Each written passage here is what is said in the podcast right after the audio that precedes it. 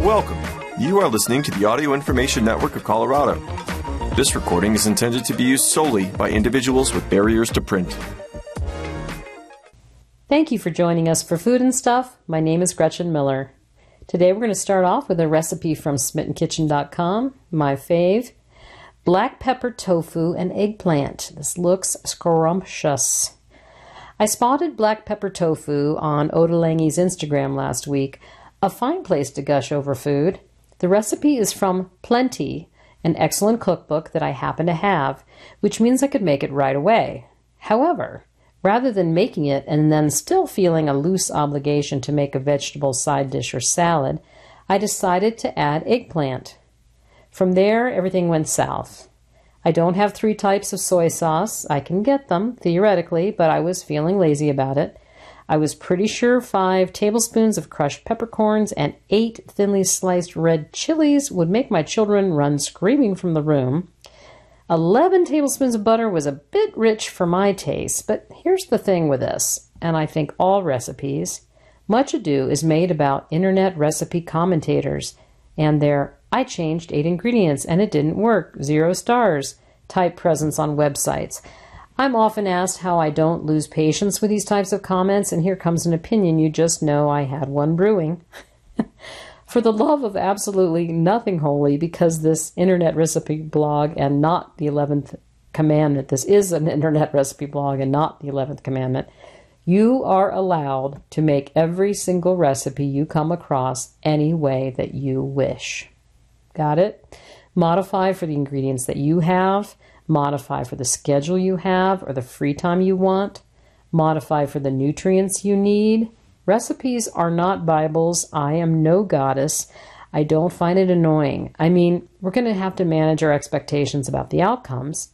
Some changes work, some don't, and we can talk about it. I'll answer whatever I can as best as I can. But honestly, the best thing you can do is to report back in the comments, is tell us what you changed, how it went, and help the next person with the question out. Which is all to say, I used 1 kind of soy sauce, 1/3 of the butter, a tablespoon of black pepper, no chilies, I halved the tofu, I added eggplant, and then I ultimately sheet panned it. I didn't only roast it because I'm nursing a hot pink 2-inch burn on my forearm from dropping tofu and hot oil on the stove. If only 13 years of cooking experience here could have warned me about the old water-oil issue. Because to make this entirely on the stove, you'll need to fry tofu and then the eggplant and then make the sauce for 15 minutes, and that adds up to a lot of time. By roasting the vegetables while you make the sauce, it comes together faster. Eggplant and tofu are fantastic together.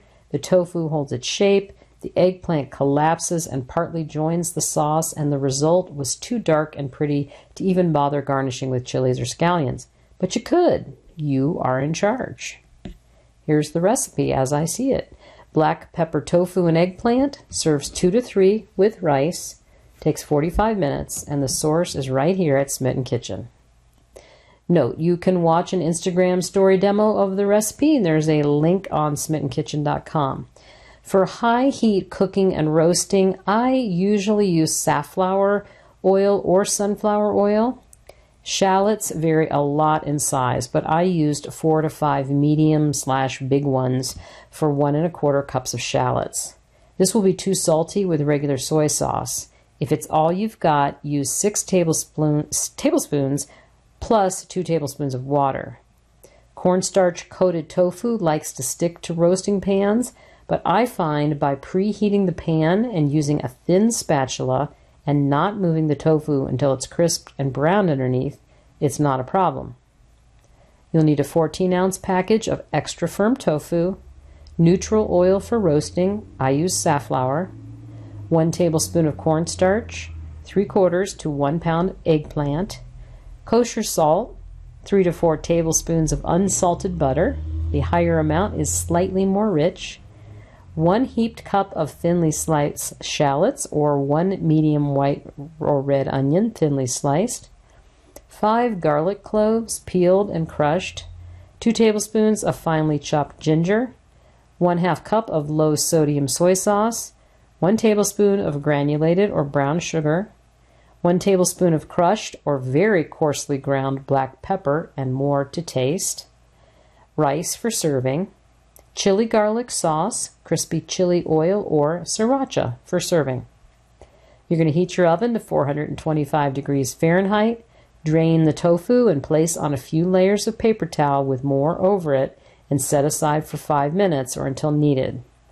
You're going to drizzle 3 tablespoons of the oil over your largest baking sheet and place it in the oven to get very hot while you get everything else ready. Trim the eggplant and cut the eggplant into 1-inch pieces. In a large bowl, toss with 1 tablespoon oil and a few pinches of salt. Remove hot pan from the oven and spread the eggplant over half to 2/3 of the pan. Cut the tofu into 1-inch cubes and toss them gently in an empty bowl with cornstarch and a couple of pinches of salt until they're coated. Spread on an empty part of the baking sheet. Roast the tofu and eggplant in the oven for 20 minutes to start, and after 20 minutes, use your thinnest spatula to gently separate the tofu from the pan and flip to crisp and brown it on the other side for about another 10 minutes. Do the same with the eggplant. At 30 minutes, the tofu should be crisp and browned, and the eggplant should be roasted and tendered. If you need to, then just cook it for like 5 more minutes. While tofu and eggplant roast, prepare the sauce. Heat a large, heavy skillet over medium heat and add butter. And once the butter melts, add shallots, ginger, and garlic. Reduce heat slightly and cook, stirring here and there until everything is tender, about 11 to 14 minutes. Add the soy sauce, sugar, and black pepper and cook, simmering for 3 minutes more. Add roasted tofu and eggplant to the pan and stir to coat with the sauce. Cook for 1 to 2 minutes together and then serve over or with rice and add extra heat as needed. That would be the sriracha sauce that you've got. Sounds good to me. Next recipe is for cheddar, beer, and mustard pull-apart bread. This just sounds so interesting to me and really delicious.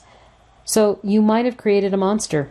I went back and forth again and again before sharing the recipe for potato chip cookies. My presumption was that most sane people would find them revolting, that the comment section would be a string of oohs, oh silly me. It turns out that a whole lot of you are closet potato chip sandwich lovers and worse. You put Doritos on your pizza. You put Cheetos on your tuna. I am clearly among my brethren. This will only lead to trouble, as the next time I have a weird, funky combination of flavors I want to try out, who will stop me? Clearly not you. So, for a while I've been enamored with this idea of pull-apart bread, such as Flow Breakers from her latest book. Yet as lovely as buttery lemon sugar is, or cinnamon sugar for that matter, I wanted to give it a savory spin. My first inclination was to go with the universally adored, but kind of overused these days, cheddar, chives, and bacon, i.e. baked potato toppings. But what I've really been dreaming about lately is Welsh rarebit, which I understand to be pub food in places I haven't been lucky enough to travel to yet. It's a thick, punchy, rich sauce made with cheddar and mustard and beer and butter and cream and spices, and it's often ladled over a piece of toast, such as rye or another brown bread, and I want it. In my kitchen, with nobody there to stop me, I mashed the two up. I made a rich bread dough, tender enough to pull apart with butter and eggs, but then beer where the milk or water would be. I threw in a slip of rye flour for flavor and muscle, but you can totally skip that if you don't have rye flour around. I made a sauce of melted butter, mustard, and little steak sauce and a dash of hot sauce, and brushed it over the dough, and then I sprinkled the whole thing thickly with shredded cheddar that had been spiced with paprika, mustard powder, salt, and pepper. And then I cut the whole thing into stacked squares and baked it, and shortly after that pulled from the oven a floppy, slinky, or card catalog of a loaf of bread that made me immediately want to finish that cold beer in the fridge. Alas, it was time for preschool pickup, so as usual these days, I behaved like an adult. I promise not to make the same mistake on Sunday. Here's the recipe for cheddar, beer, and mustard pull-apart rye bread. This was inspired in structure by Flow Breakers lemon bread and in flavor by Welsh rarebit. For the bread, you're going to need 4 tablespoons of unsalted butter, 1/4 cup plus 1/3 cup of beer, preferably dark, but really use whatever you like to drink. 2.5 cups of all-purpose flour divided, 1/3 cup of rye flour, 2 tablespoons of granulated sugar, 2 1/4 teaspoons of instant yeast, that's also the same as 1 envelope, 1 teaspoon of table salt, 2 large eggs at room temperature. For the filling, you need 3 tablespoons of unsalted butter, 1 tablespoon of Dijon or mustard of your choice, 1.5 teaspoons of Worcestershire sauce, dash of hot sauce, 1 teaspoon of mustard powder, 1 teaspoon of paprika, 1/2 teaspoon of table salt, and several grinds of black pepper, and 1.5 cups of shredded cheddar. To make the dough in a small saucepan, you're going to heat the 4 tablespoons of butter and 1/4 cup of beer just until the butter has melted. Remove from the heat and add the remaining 1/3 cup of beer, set aside to cool down slightly. You want the mixture warm, about 110 to 116 degrees, but not steaming hot. Meanwhile, in the bowl of a stand mixer, you're going to stir together 2 cups of the all-purpose flour, sugar, yeast, and table salt. With the mixer on low, you're going to pour in the butter-beer mixture, mixing only until the flour is moistened. Add eggs 1 at a time and mix until combined. The batter will look lumpy but will become smooth in a moment. Add the remaining 1/2 cup of all-purpose flour and all of the rye flour, mixing until just combined. Replace the paddle with a dough hook and let the machine knead the dough for 3 to 4 minutes on low. Oil a medium or large bowl and transfer the dough to it. Cover loosely with plastic wrap and set aside for 50 to 60 minutes until doubled, and then meanwhile prepare the fillings. As far as doing ahead, you can also rest the dough in the fridge overnight, wrapped tightly with plastic. The next day, let it rest at room temperature for an hour before you're going to roll it out. Then to make the fillings, back in the same small saucepan that you used for butter and beer, melt the 3 tablespoons of butter, remove from the heat and whisk in mustard, Worcestershire, and hot sauce until smooth, and then set aside. In the bottom of a medium bowl, stir together mustard powder, paprika, table salt, and several grinds of black pepper. Add shredded cheddar and toss until grated strands are evenly coated with spices. I like to keep this in the fridge until needed so it doesn't get soft and clumpy, making it harder to sprinkle over the dough in a bit. Then you're going to assemble the bread. Either coat a 9x5 loaf pan lightly with butter or nonstick spray and set aside. Turn the dough out onto a well-floured counter and roll the dough into a 20 by 12-inch rectangle, making sure that it doesn't stick to the counter by lifting sections and reflouring the counter as needed. Brush the butter, mustard, Worcestershire mixture evenly over the whole surface, right up to the edges. Then you're going to cut the dough crosswise into 5 strips. Each should be about 12 by 4 inches. Sprinkle the first one evenly with a heaping 1/4 cup of the grated cheese, which is now fine to leave out at room temperature.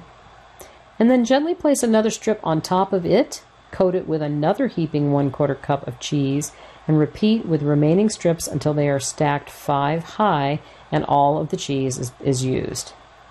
With your very sharpest serrated knife, gently, oh so gently, the lightest sawing motions that the weight of the blade will allow. Cut your stack into six to seven 2-inch segments, so each stacked segment should be 4 by 2 inches. I say 6 to 7 range because while your 12-inch length should clearly yield only 6 2-inch segments, I find that the dough, soft dough, stretches so much when you lift and stack it that I end up with 7. Either amount will fit. This is totally not something to fret over, one way or the other. Then you're going to arrange the stacks of dough down the length of your prepared loaf pan as if filling a card catalog drawer. I make this easier by standing my loaf pan up on its short end to make that of the next part easier.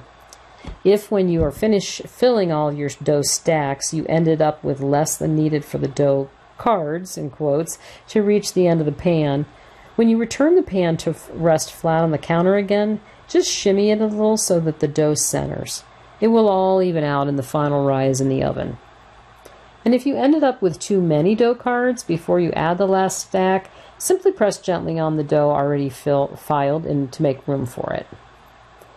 You're going to loosely cover the pan with more plastic wrap and set it aside to rise again for 30 to 45 more minutes.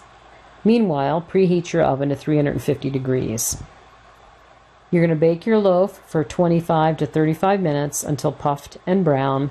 Transfer to a wire rack and let it cool for 5 minutes before flipping it out onto a serving plate cutting board, and serve warm with cold beer. By the way, maybe it's not obvious, but you take off that plastic wrap before you cook it in the oven.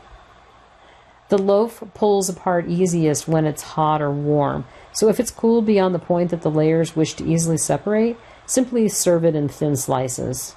You can wrap the leftovers in plastic and keep it at room temperature for a day.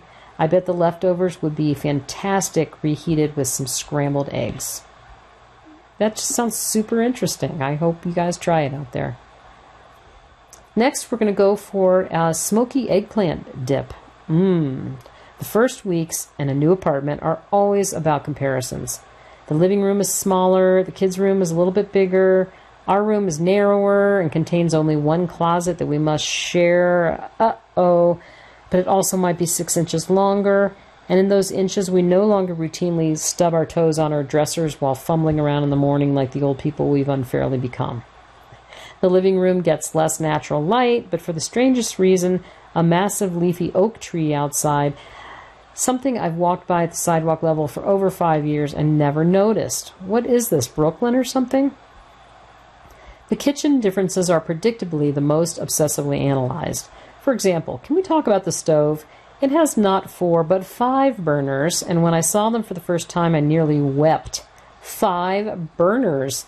This is the small kitchen equivalent of the real estate fantasy of every New Yorker, which is to discover their apartment contains a whole extra secret room, one that would make their sardine can conditions livable.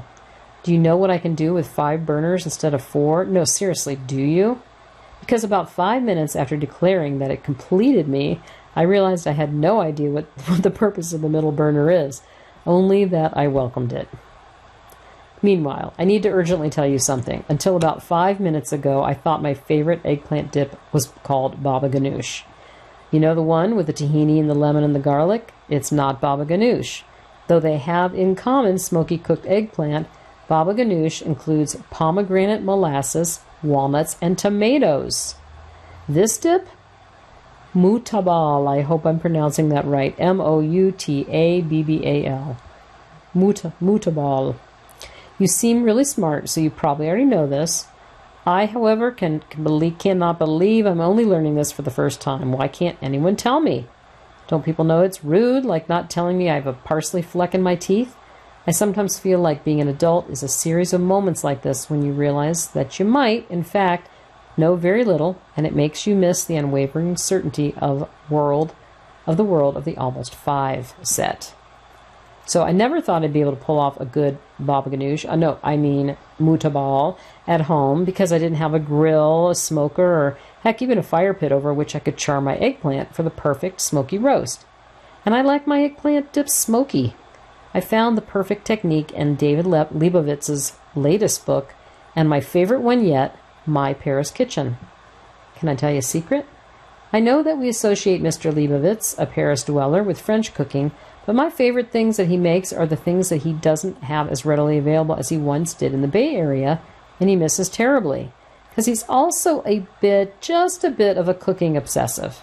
I know he's made kimchi, black and white cookies, and even mutabal a zillion times before feeling like they were ready for production and publication. So we all win. He has us cook the eggplant by charring it over a gas flame or a tiny beloved 5th burner until it is good and smoky and then roasting it the rest of the way in the oven for, voila, the most incredible cooked eggplant that's just and about anybody can make at home. From here, tahini, garlic, lemon juice, and seasonings bring it together.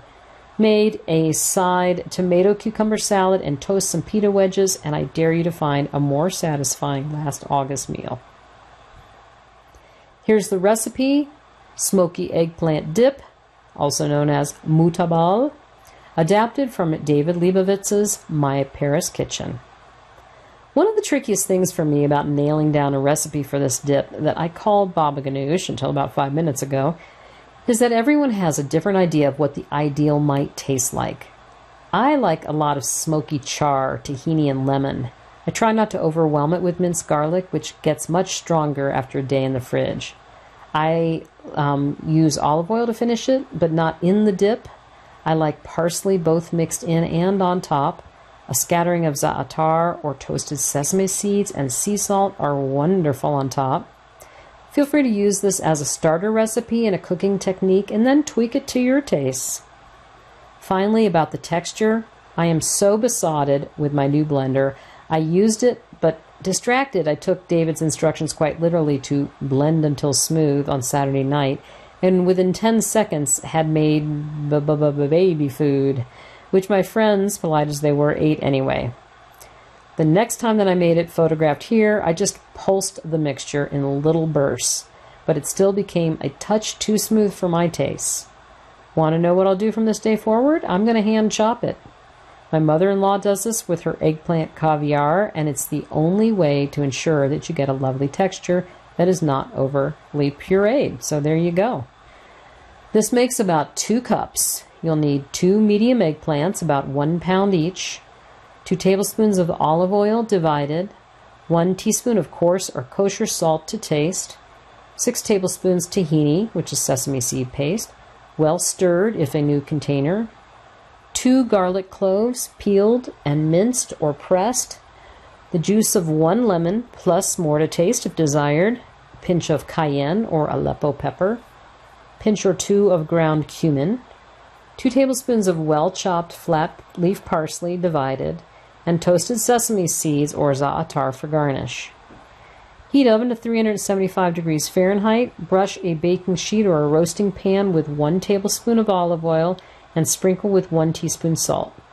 Prick the eggplants a few times with a fork or tip of a knife, and over a gas flame, grill, or under a broiler, evenly char the skin of your eggplants. I like mine quite smoky, and I like to leave no purple visible. Transfer to a cutting board, and when cool enough to handle, trim off the stem and cut lengthwise, and place the cut side down on a prepared baking sheet and roast for 30 to 35 minutes until very, very tender when pressed. Let cool to room temperature.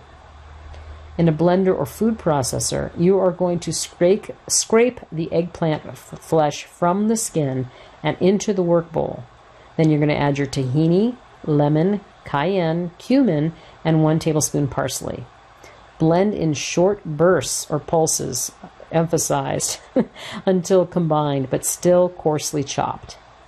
If you're going to do it by hand, you're going to scrape the eggplant flesh from the skin onto a cutting board, and then finely chop the eggplant, leaving some bits closer to pea-sized. In a bowl, you're going to whisk together the tahini, garlic, lemon, cayenne, cumin, and half the parsley, and then add the chopped eggplant and stir to combine. For both methods, taste and adjust the ingredients if needed. I usually need more salt and lemon. As far as serving, spoon into a bowl and drizzle with a remaining tablespoon of olive oil, scatter with a 2nd tablespoon of parsley and some toasted sesame seeds or za'atar if desired, and serve with pita bread. For a big, delicious summer meal, you could serve this with a tomato cucumber salad, ethereally smooth hummus, and pita wedges. If you'd like to be fancy, grilled or pan-roasted lamb chops are wonderful here too. I use this method, and there's a link at smittenkitchen.com, but just season them with salt, pepper, lemon zest, and dried oregano these days. Enjoy. Thank you for joining us for Food and Stuff. My name is Gretchen Miller.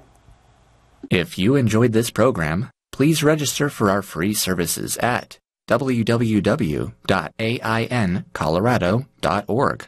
or by calling 303-786-7777.